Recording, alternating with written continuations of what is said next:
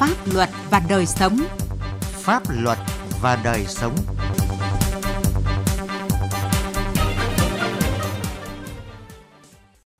Kính chào quý vị và các bạn. Chương trình Pháp luật và đời sống hôm nay có những nội dung sau. Hải quan Điện Biên vững vàng trên mặt trận phòng chống ma túy. Làm sao để ngăn chặn thanh thiếu niên phạm pháp trong thời điểm dịch Covid diễn biến phức tạp. Phần cuối chương trình là tư vấn pháp luật về những tình huống liên quan đến thực hiện giãn cách xã hội để phòng chống dịch. Pháp luật đồng hành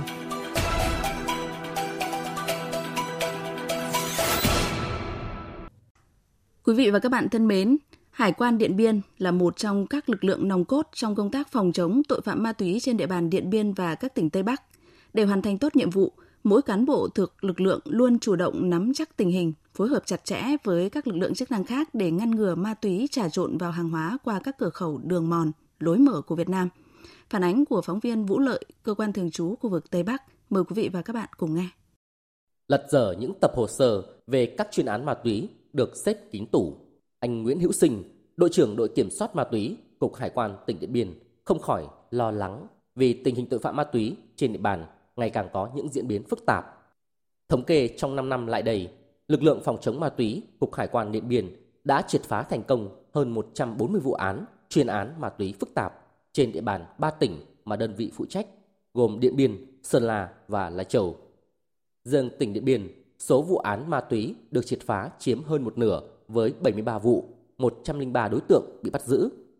Tàng vật thu giữ hơn 19 kg thuốc phiện, 140 kg heroin, khoảng 245.000 viên ma túy tổng hợp, 73 kg ma túy đá, cùng hàng trăm triệu tiền mệnh giá các loại của Việt Nam, Lào, Thái Lan.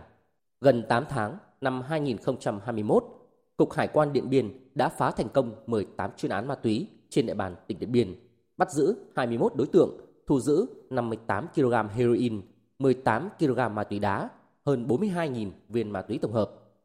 Điều này cho thấy số lượng ma túy mà các đối tượng mua bán, vận chuyển ngày càng nhiều, phương thức, cách thức vận chuyển ngày càng tinh vi hơn để hòng qua mặt các lực lượng chức năng. Trong khi đó, Điện Biên là địa bàn có đường biên giới dài tiếp giáp với cả Lào và Trung Quốc, nhiều đường mòn, lối mở, bốn cặp cửa khẩu quốc gia, một cặp cửa khẩu quốc tế. Lực lượng mỏng khiến các thành viên của đội kiểm soát ma túy, Cục Hải quan tỉnh luôn phải gồng mình lên để cùng với các lực lượng khác ngăn ngừa ma túy thẩm lậu vào địa bàn. Các đối tượng làm thủ tục xuất nhập cảnh qua cửa khẩu sang bên ờ, Lào giao dịch ma túy. Khi đến cửa khẩu mà thấy lực lượng chức năng làm chặn hay là đưa cho cái vụ là kiểm tra hàng hóa chặt chẽ thì các đối tượng lại tìm một đường khác để đưa ma túy về Việt Nam qua cái đường mòn nó mở thẩm lậu về Việt Nam. Nằm trên tuyến biên giới Việt Nam, Lào, cửa khẩu quốc tế Tây Trang được xác định là tọa độ nóng về việc các đối tượng thẩm lậu ma túy từ khu vực Tam Giác Vàng qua các tỉnh Bắc Lào và Việt Nam. Bằng các phương pháp nghiệp vụ, phương tiện kỹ thuật hiện đại, Chi cục Hải quan cửa khẩu quốc tế Tây Trang thời gian gần đây đã phát hiện nhiều phương thức, thủ đoạn tinh vi mới mà các đối tượng sử dụng để thẩm lậu ma túy vào địa bàn. Ông Phạm Mạnh Dũng, Phó Chi cục trưởng Chi cục Hải quan cửa khẩu quốc tế Tây Trang cho biết, thủ đoạn mới mà các đối tượng hay sử dụng gần đây là giả dạng người đi làm việc ở nước ngoài, sau đó lấy lý do dịch bệnh để xin về nước.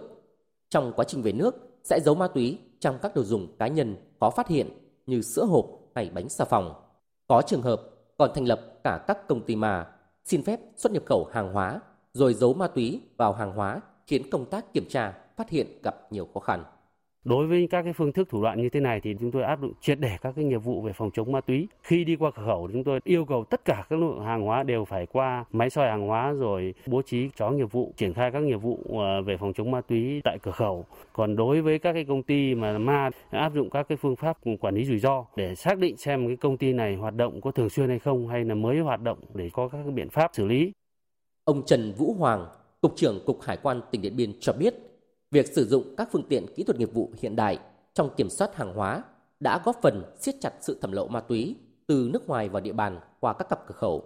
Tuy nhiên, từ lợi nhuận khủng có thể mang lại, các đối tượng tham gia mua bán, vận chuyển ma túy thường không qua cửa khẩu hòng trốn tránh sự kiểm soát của ngành chức năng mà lén lút đi qua các đường mòn, lối mở để vận chuyển ma túy về nước. Do đó, lực lượng luôn phối hợp chặt chẽ với các lực lượng chức năng khác như công an, biên phòng, để chủ động nắm bắt, triệt phá thành công các đường dây mua bán, vận chuyển ma túy qua biên giới. Lực lượng hải quan cũng luôn luôn bám sát cái địa bàn hoạt động được giao phối hợp với các lực lượng khác để điều tra, tiến hành các biện pháp nghiệp vụ, cung cấp thông tin và phối hợp hành động để bắt giữ và kết quả cho thấy rằng trong cái tình hình dịch bệnh Covid này thì cái hoạt động buôn lậu vẫn gia tăng và cái kết quả bắt giữ của các lực lượng trong đó có lực lượng hải quan cũng vẫn có chiều hướng tăng lên.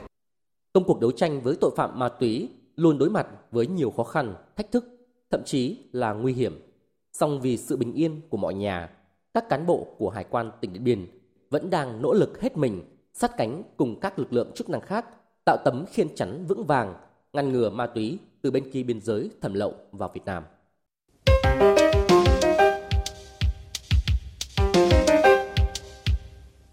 Thưa quý vị và các bạn, những năm gần đây, cùng với sự gia tăng của các loại tội phạm tệ nạn xã hội,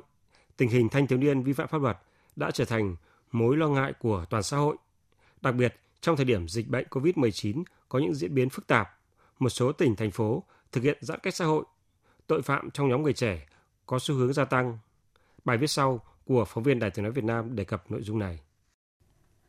Công an thành phố Vĩnh Yên, tỉnh Vĩnh Phúc vừa triệu tập gần 50 thanh thiếu niên trong một vụ đánh nhau tại địa bàn. Điều đáng chú ý là các đối tượng đa phần đều còn trẻ, từ 14 cho đến 18 tuổi nhưng rất manh động, sử dụng nhiều vũ khí thô sơ có tính sát thương cao, thậm chí là cả súng tự chế. Theo cơ quan công an, từ mâu thuẫn cá nhân, Nguyễn Đức Thạch, 16 tuổi ở xã Kim Long, huyện Tam Dương và Nguyễn Trí Thanh, 15 tuổi ở thị trấn Yên Lạc, huyện Yên Lạc đã hẹn nhau đến địa bàn thành phố Vĩnh Yên để đánh nhau. Khoảng 22 giờ ngày 22 tháng 8 vừa qua, Thành cầm đầu một nhóm 34 đối tượng. Thạch cầm đầu một nhóm hơn 10 đối tượng đã lao vào hỗn chiến. Hậu quả là một số đối tượng bị thương tích và một trường hợp bị bắn trúng vào lưng. Trước đó vào tối ngày 8 tháng 8 vừa qua, Công an huyện Bắc Từ Liêm Hà Nội đã kịp thời ngăn chặn vụ việc 19 thanh niên mang theo nhiều hung khí để gây chiến tại khu vực sân vận động Mỹ Đình.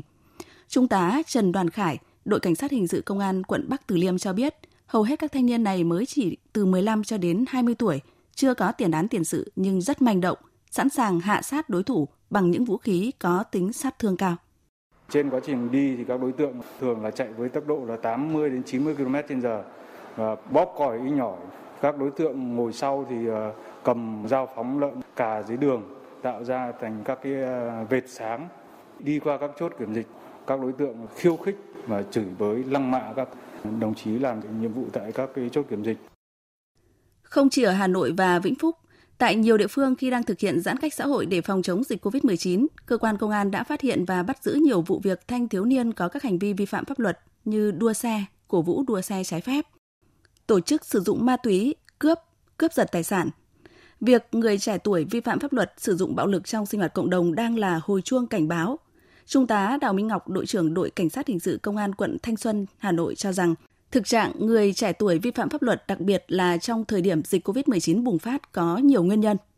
Trong cái thời gian vừa qua thì một loạt những cái vụ vị thành niên gây án có dấu hiệu gia tăng, cũng rất nhiều nguyên nhân, trong đó có những cái nguyên nhân đó là về cái việc giáo dục về gia đình, bố mẹ bỏ nhau hoặc là bố mất mẹ mất cũng như là bố mẹ có những cái hành vi vi phạm pháp luật khác chính vì vậy nó đã ảnh hưởng đến con cái cái vấn đề thứ hai nữa là cũng có thể là gia đình là quá chiều chuộng con dẫn đến con ỉ lại hoặc là có cái tính thiếu ý thức trách nhiệm nhưng ngoài ra thì cũng là do ảnh hưởng của xã hội như là những như trong phim ảnh hay là trên mạng những cái bạo lực thì dẫn đến ảnh hưởng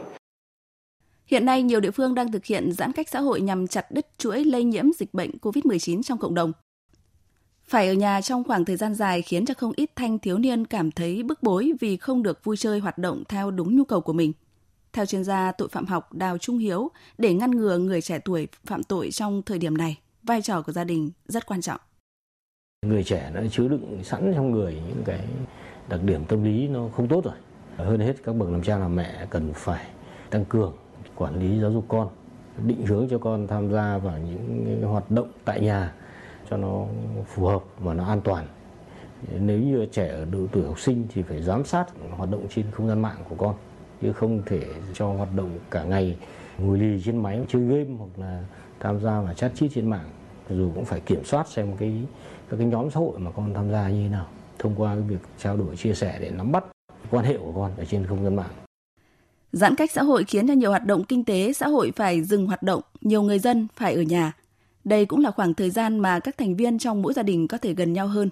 Trong thời điểm này, các bậc cha mẹ cần quan tâm đến con cái nhiều hơn nhằm tạo dựng môi trường sinh hoạt vui chơi, học tập lành mạnh, không để các con có những hành vi vi phạm pháp luật.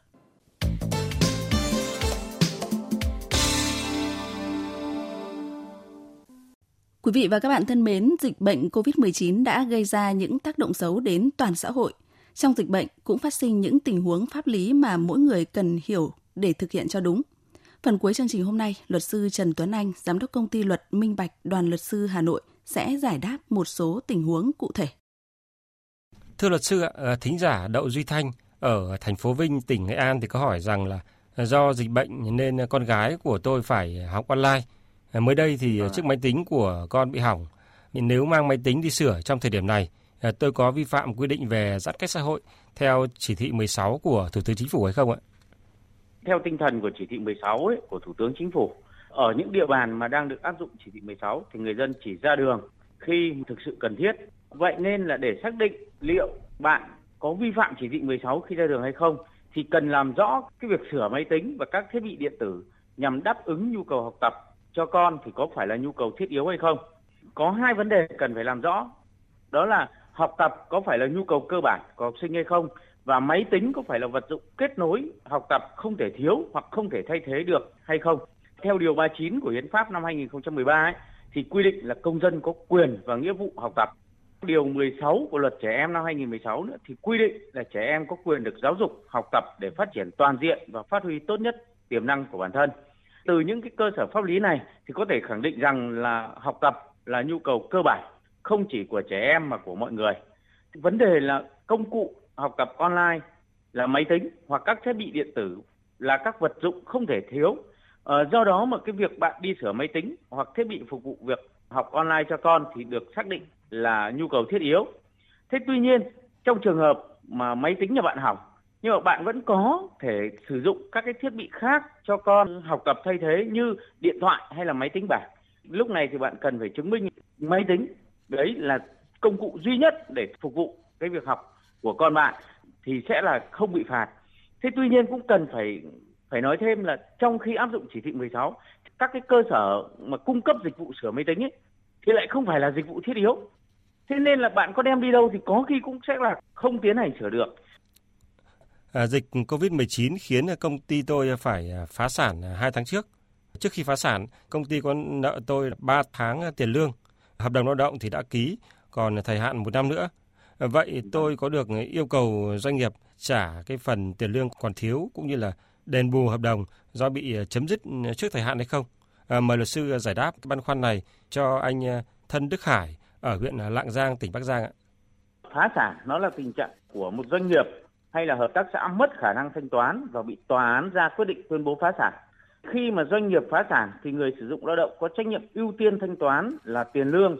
trợ cấp thôi việc, bảo hiểm xã hội, bảo hiểm y tế, bảo hiểm thất nghiệp và các quyền lợi khác của người lao động theo thỏa ước lao động tập thể và hợp đồng lao động đã ký kết. Về thứ tự phân chia tài sản cụ thể như sau.